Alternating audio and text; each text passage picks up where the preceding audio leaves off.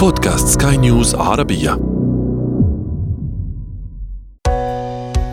حياتنا.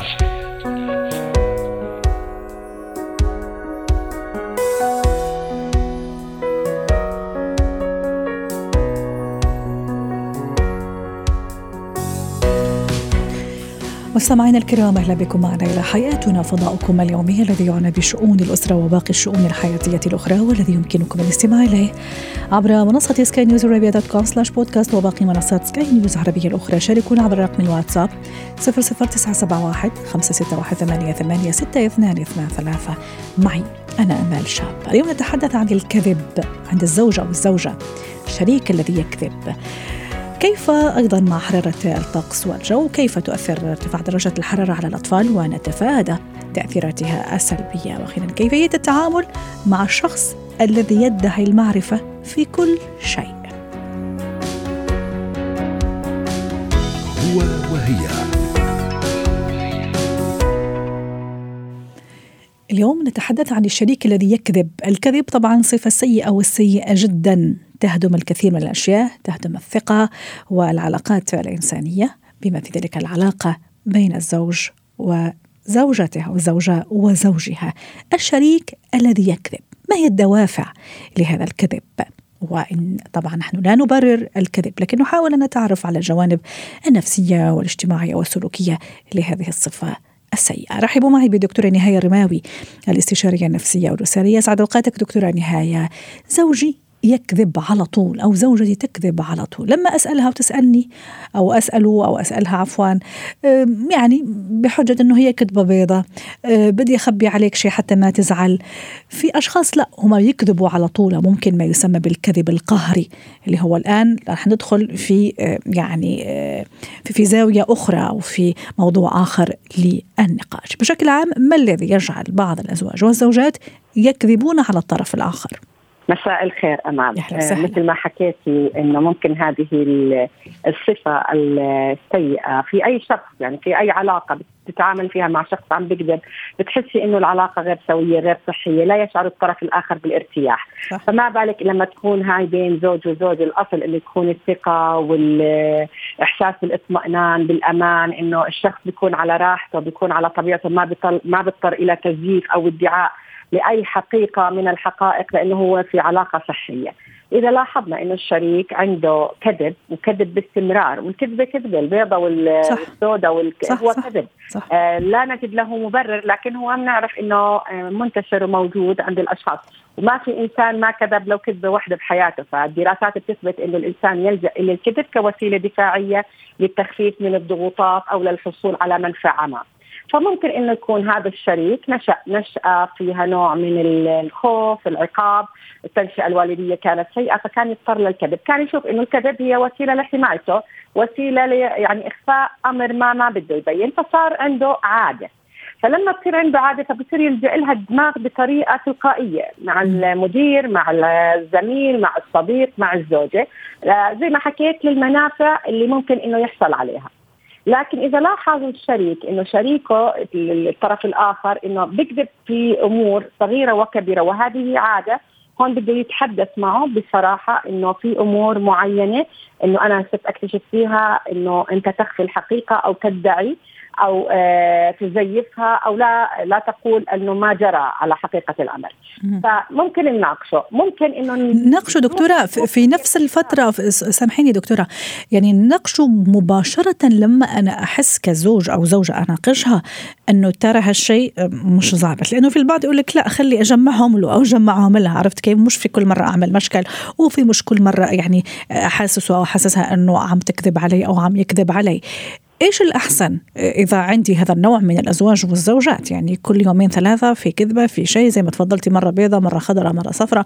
فيعني إيش الأحسن آه، في هذا في هذا الموقف؟ وموقف منه سهل على فكرة سواء على الشخص اللي عم يكذب أو على الشخص اللي مكتشف أو حاس إنه في شيء غلط. طبعا أنت زي ما حكيتي شيء مزعج مؤلم. فهون بده يجي التعامل بحكمة كشريك ممكن أنت كصديق ما تهتم ما أخبرني شيء غير حقيقي ممكن إنه ما أثق فيه ما أخذ بكلامه. لكن لما يكون زوج لا بدك تتعامل بحكمة مع هذا الشريك لأنه أنا أخبره أو لا. هلا أنت بدك تطلع على الأمور بدك تقيم المشكلة وتشوف إنه هل هذا نمط متكرر وهل هو مثلا بيكذب بأشياء معينة اللي بتعطيه قيمة ولا بيكذب مثلا بأشياء مثلا لها علاقة أو إنه بدوش يزعل الطرف الآخر حتى إنه ما يزعل منه وبالتالي يمكن يأثر على وجود خلافات. فبدك تدور على النمط المتكرر إذا حسيت إنه بيكذب لعدم شعوره بالأمان معك فأنت بدك تشعره بالأمان. فما بتضطر تصرح له أنت عم تكذب. فأنا بشعره ببيئه آمنة ما بتخليه يكذب. لكن إذا بيكذب بكل الأمور وما بدي أراكمها وتصير تراكمات لأنه لما أفقد الثقة وبصير أتعامل بعصبية وممكن إني أتعامل معه بطريقة أنتقده بخرب العلاقة كثير وممكن توصل ل يعني حدود لا يمكن التراجع فيها بسهولة. طب ممكن البعض مثلا يصمت أنا اكتشفت كذبه أو كذبها أفضل إني أصمت على إني أحرجها أو أحرجه وكمان هذا الصمت يخلق هو كبيرة وفجوة كبيرة تكبر يوم بعد يوم. هو مش عارف ليش أنا صامت أو ليش أنا صامتة لكن بالحقيقة لأني اكتشفت كذبة معينة وأزعجتني وماني حابة أحكي له أو أحكي لها. طبعا لما أنت تصمت معناته أنت يعني مخلي الحياة تسير لكن إنه طبيعة هذا السير لهذه الحياة غير صحية يعني العلاقة ما بتكون مريحة. فلا إحنا نواجهه بالحقيقة إنه كيف أواجهه دكتورة؟ معلش يعني خلي مثلا نعطي موقف. كان في مكان معين وقال لي مثلا أنا كنت في مكان معين أو قالت لي أنا كنت في مكان معين واكتشفت إنه لا آه، كانت في مكان آخر أو كان في مكان آخر والمكان عادي ما كان يعني مضطر أو مضطر انه أنه مثلا تغير الحقيقة. كيف أسأل؟ سؤال مباشر آه، واضح سؤال صريح؟ مباشر والتحدث بوضوح وبطلب منه تفسير للكذبة. يعني أنا بقول له طب أنت ليه كذبت؟ يعني بدي أخليه هو يفهم الأسباب حتى يعرف إنه النتائج اللي حصلت عليها مش زي ما بدك بالعكس راحت في الاتجاه المعاكس. أنا بطلب من الشريك يفسر. يعني أنت ليش ما حكيت يعني شو بده يصير لو أنت حكيت لي الحقيقة؟ من شو خايف؟ أو شو اللي بدك تفرجيني إياه؟ فلما انت تفرجي الطرف الثاني انه انت كاشفه وبتعرف فهو ما بيشعر بالامان بالكذب فبصير يتحرى الصدق أكثر لأنه عارفك إنه أنت فاهم أنت واجهته. أما إذا سكتت وصمت وما واجهته بفكر إنه الأمور تسير زي ما هو مخطط على ما يرام. ما بتكون مدرك إنه صمتك هو بسبب رفضك للكذب أو الطريقة اللي بتعامل فيها. أحيانا البعض يقول إني أصمت أتغاضى حتى ما أعمل مشكلة حتى ما أكبر مشكلة.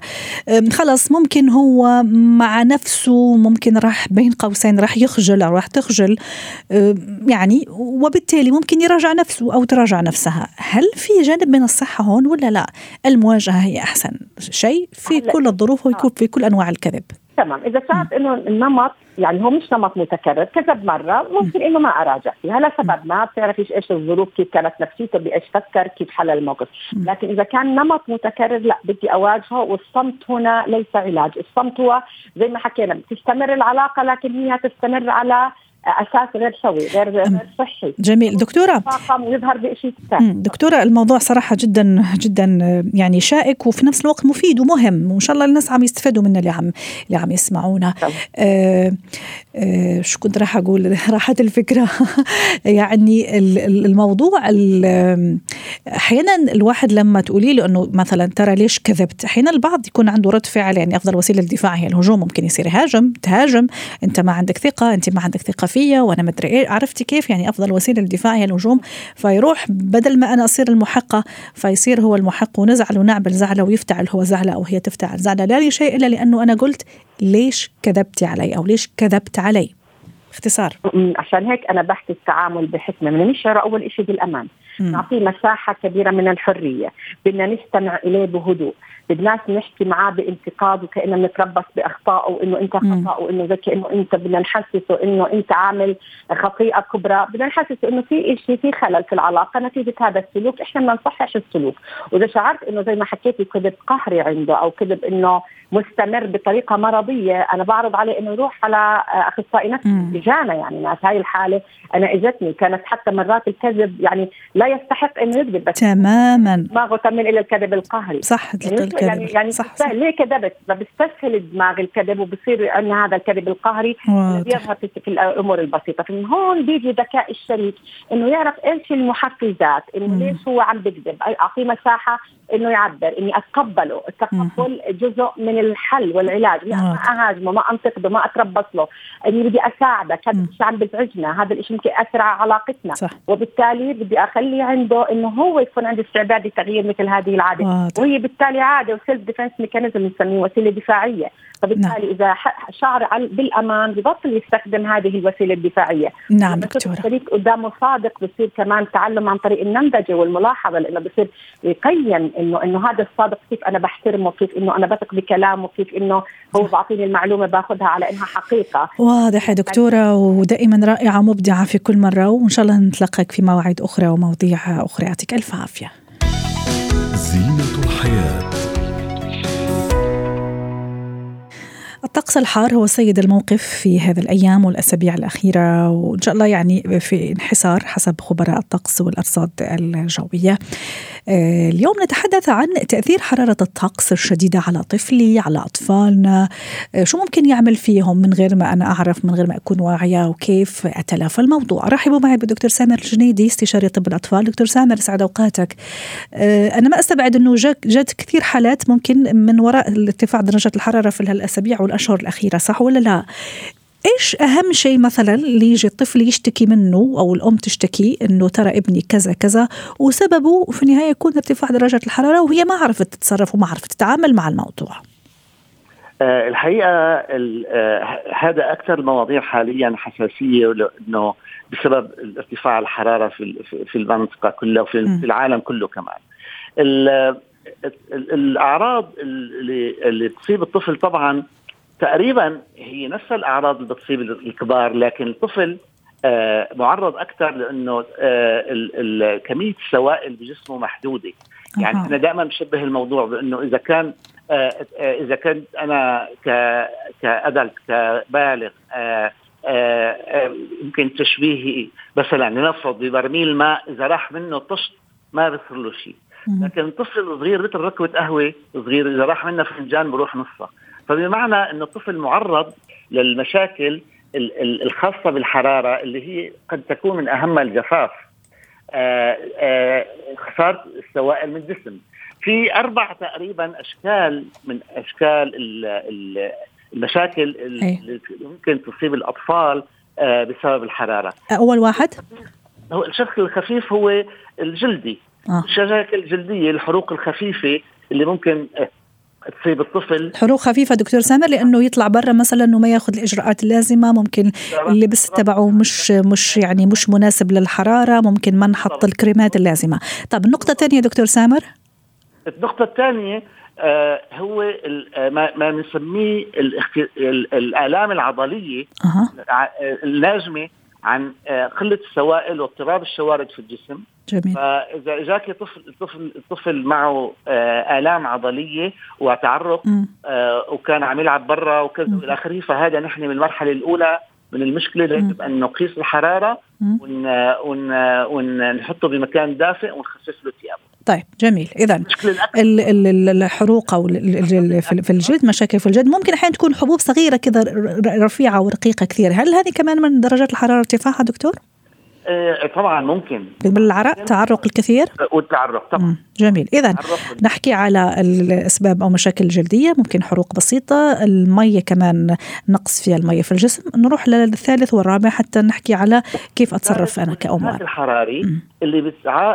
اللي هون بنشوف الطفل عم يتعرق آه، بشكل شديد. م. آه، الجلد بيكون بارد وشاحب ورطب.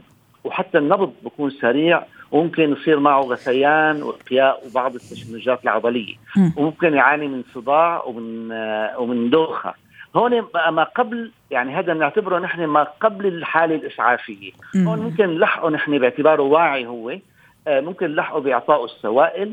ممكن إن نخفف له طبعا نخفف له ثيابه بنحطه بمكان بارد. آه، وممكن نحط كمادات باردة على الجسم. ومع مراقبة الحرارة. هون هلأ نحن أمام الطفل اللي ممكن نحن نساعده. جميل. المرحلة الأخيرة هي طبعا آه اللي هي ضربة الشمس. آه. ضربة الشمس بنشوف الحراره تجاوزت ال 41 درجة وبدي الوعي الطفل آه يتخربط شوي ممكن يصير معه تلعثم يمكن؟ فقدان, فقدان وعي إغماء وغثيان وإقياء. هون طبعا المشكلة صفت نحن من يجب أن نتصل بالإسعاف وأن نقوم بتبريز الطفل قدر الإمكان. شلح ثيابه نحط له حتى بهالحرارة نحط له مياه باردة إذا قدرنا على على جسمه. هون آه مياه باردة ككمادات ولا لا؟ يعني كشاور مثلا ياخذ دوش بمياه باردة. يعني أي شيء ببرده حتى ممكن نحط آه ثلج أه. على جسمه أي شيء ببرده آه ليس ما تيجي الإسعاف بس ما راح يعمل شوك دكتور سامر؟ يعني أوريدي حراره جسمه من جوا يعني مرتفعة وأعمل هذا الشوك أنا بالبرودة الكثيرة؟ آه آه لأنه في نقطة كثير مهمة بقى. هون مثل ما بقول الضرورات. تبيح المحظورات. هون في في عندنا هون حرارة عم تقترب من 42 ممكن يتأذى دماغ الطفل طيب. نتيجته دكتور سامر بشكل عام أنا في البيت وعندنا ارتفاع في درجات الحرارة بشكل عام في الطقس مو شرط ابني يطلع برا أو مو شرط نروح على البحر لا إحنا في البيت في يعني كذا نصائح تحب تعطيها لنا plus يا ريت كمان إذا طلعت ابني لبرا يا ريت. خلي أنا وأنا في البيت شو ممكن أعمل دكتور؟ باختصار. يكون دائما زجاجه الماء جنبه. جميل. لازم يشرب ماء باستمرار. لازم أن آه، تكون الثياب اللي لابسها ثياب خفيفة. باستمرار وبتوازن لأنه كمان سمعنا من يومين التسمم المائي كمان. هذه هذه هذه حكاية أخرى صح دكتور؟ أيوه بالضبط. لكن م. آه، التسمم المائي طبعا آه، ممكن يعني ما بيجي بال... عند عند الطفل الواعي تقريبا يعني اللي عم يلعب حوالينا وكذا. لا. آه وطبعا هون نحن من آه وقت بنعطيه السوائل آه طبعا بنركز على الماء لكن مو الماء هو الشيء الوحيد. يعني جميل. ممكن نعطيه العصائر آه، اللي هي تحوي على أملاح آه الاضطراب مو دائما اضطراب نقص سوائل وإنما اضطراب نقص الشوارب جميل. طيب آه سوائل بس يكون خفيف آه يناسب فصل الصيف هذا من الأشياء الضرورية والسوائل مو شرط إنه مية يعني ممكن يأخذها من أشياء أخرى عصائر وما إلى ذلك. طلعنا برا دكتور آه، سامر إيش تنصح؟ باختصار. آه، السيارة كمان أحيانا درجة الحرارة تكون مرتفعة للأسف حين البعض ينسى أولاده في هالدرجات الحرارة المرتفعة وتصير الكوارث. إيه، طبعا الكارثه الكبرى هو إنه إنه ينتسى الطفل ويمكن حدثت حوادث من هالنوع هاي إيه، سابقا. نعم. إنه يترك طفل في السيارة. يجب آه، هذا الموضوع كثير كثير مهم آه والطفل كثير ديليكت كثير آه حساس. قابل مم. حساس قابل آه لأنه يصير معه جفاف جميل. آه بسرعة. طبعا لازم يكون آه، نحطه آه، ينتبه على هالأمور مثل ما قلنا السوائل تكون موجودة. باستمرار واضح. شكرا لك دكتور سامر الجنيدي استشاري طب الأطفال ضيفي العزيز من الشارقة وأتمنى لك أوقات سعيدة. مهارات اليوم نتحدث عن التعامل مع مدعي المعرفة. من هو الشخص اللي يدعي المعرفة؟ وليش دائما هو يعرف كل شيء يفهم في كل شيء في الرياضيات وفي التاريخ وفي الجغرافيا وفي الفلسفة وفي في كل شيء. أي شيء نسأله يعني يكون حاضر. وحتى يحكي يحكي أحيانا بثقة عالية حتى إذا كان معلوماته مش صحيحة. رحبوا معي بدكتورة منال نابلسي مدربة مهارات حياة. تسعد أوقاتك دكتورة منال. إيش قصة هذا الشخص اللي يعرف في كل شيء وعن كل شيء وفي كل الأوقات مرحبا أول شيء. ويسعد صباحك. أول شيء موضوع كتير حلو لأنه المدعي المعرفة هو شخص نحن بنلاقيه حوالينا يمكن بأي جلسة بالمكتب بالشغل بال آه، آه، بالاجتماعيات. بتلاقي شخص هو بده يبرز حاله كل الوقت بده يرجيك إنه هو عم بيعرف كل شيء وبيتوهم إنه هو بيعرف كل شيء. نعم. وبتلاقيه إنه هو عنده ثقة. فبتصير تطلعي إنه هلأ هل عن جد هذا بيعرف كل شيء. حتى تصيري أنت تشكي في نفسك وفي معلوماتك. 100% سو so, هيدا هيدا نوع من الشخصيه هي مستفزة بنفس الوقت. لأنه في امرار أنت بتكوني وقت تشكي من نفسك تقولي إنه هل أنا معلوماتي غلط وهو هالقد عنده معرفة؟ بس وقت تعرفي وتقعدي معه أكثر تصيري تعرفي إنه هو مدعي المعرفة. وهيك شخص هو عنده حاجات نفسية آه، آه، بده يشرع هالحاجات بطريقة غير مشروعة جواته. لأنه بده يشبع الغريزة اللي جواته إنه أنا بدي أثبت حالي قدام المجتمع آه. بطريقة ولا ما. وبدي أجيهم إنه أنا مهم. أنا مهم. عندي القدرات. جميل. يعني ما عنده شيء يعني يثبت للناس إنه هو مهم غير إنه ادعاؤه للمعرفة. طيب دكتورة منال أيوه. كيف أتعامل معه؟ وحتى ممكن أحيانا من الناس اللي كثير قريبين مني وما بدي أخسره صراحة وما بدي أخسرها. بس ترى هذا الادعاء أحيانا المتكرر متكرر خلاص يجعل الواحد ممكن يعني يضيق ذرعا يعني بين قوسين. كيف أتصرف معها أو معها هذا الأشخاص؟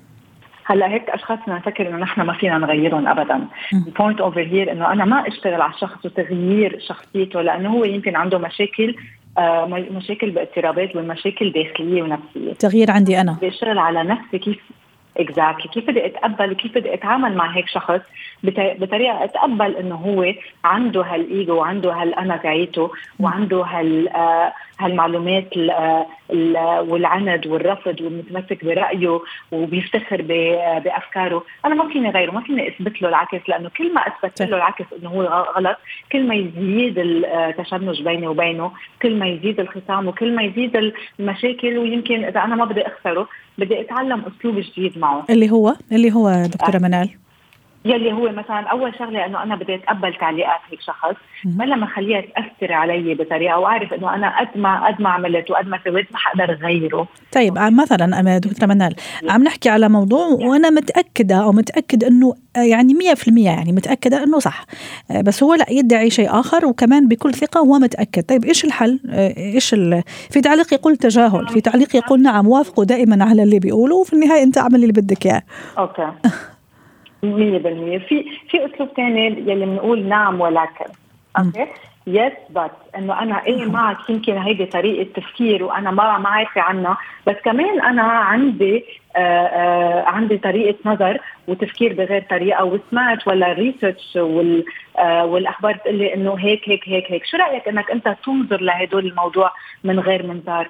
هون أنا يمكن عم بعطيه okay إنه يلي عم يحكيه أنا معه يمكن ماني رافضته بس بنفسه بنفس الوقت في طريقة تفكير موجهة بطريقة ثانية بس أنا هون بساعد هذا الشخص لأنه هو يبطل fixed mindset ما يفكر بطريقة مشبثة بعقلاته يمكن في طرق ثانية بعطيه يمكن طريقة إنه إيه أنا معك عم بحقق عم بتحقق من الأشياء اللي أنت عم بتقولها. بس خليني ما بدي أنتقدك ما بدي جرحك ما بدي أتجاهلك. خلينا نفكر مع بعض ولا سويا ولا أنت لحالك.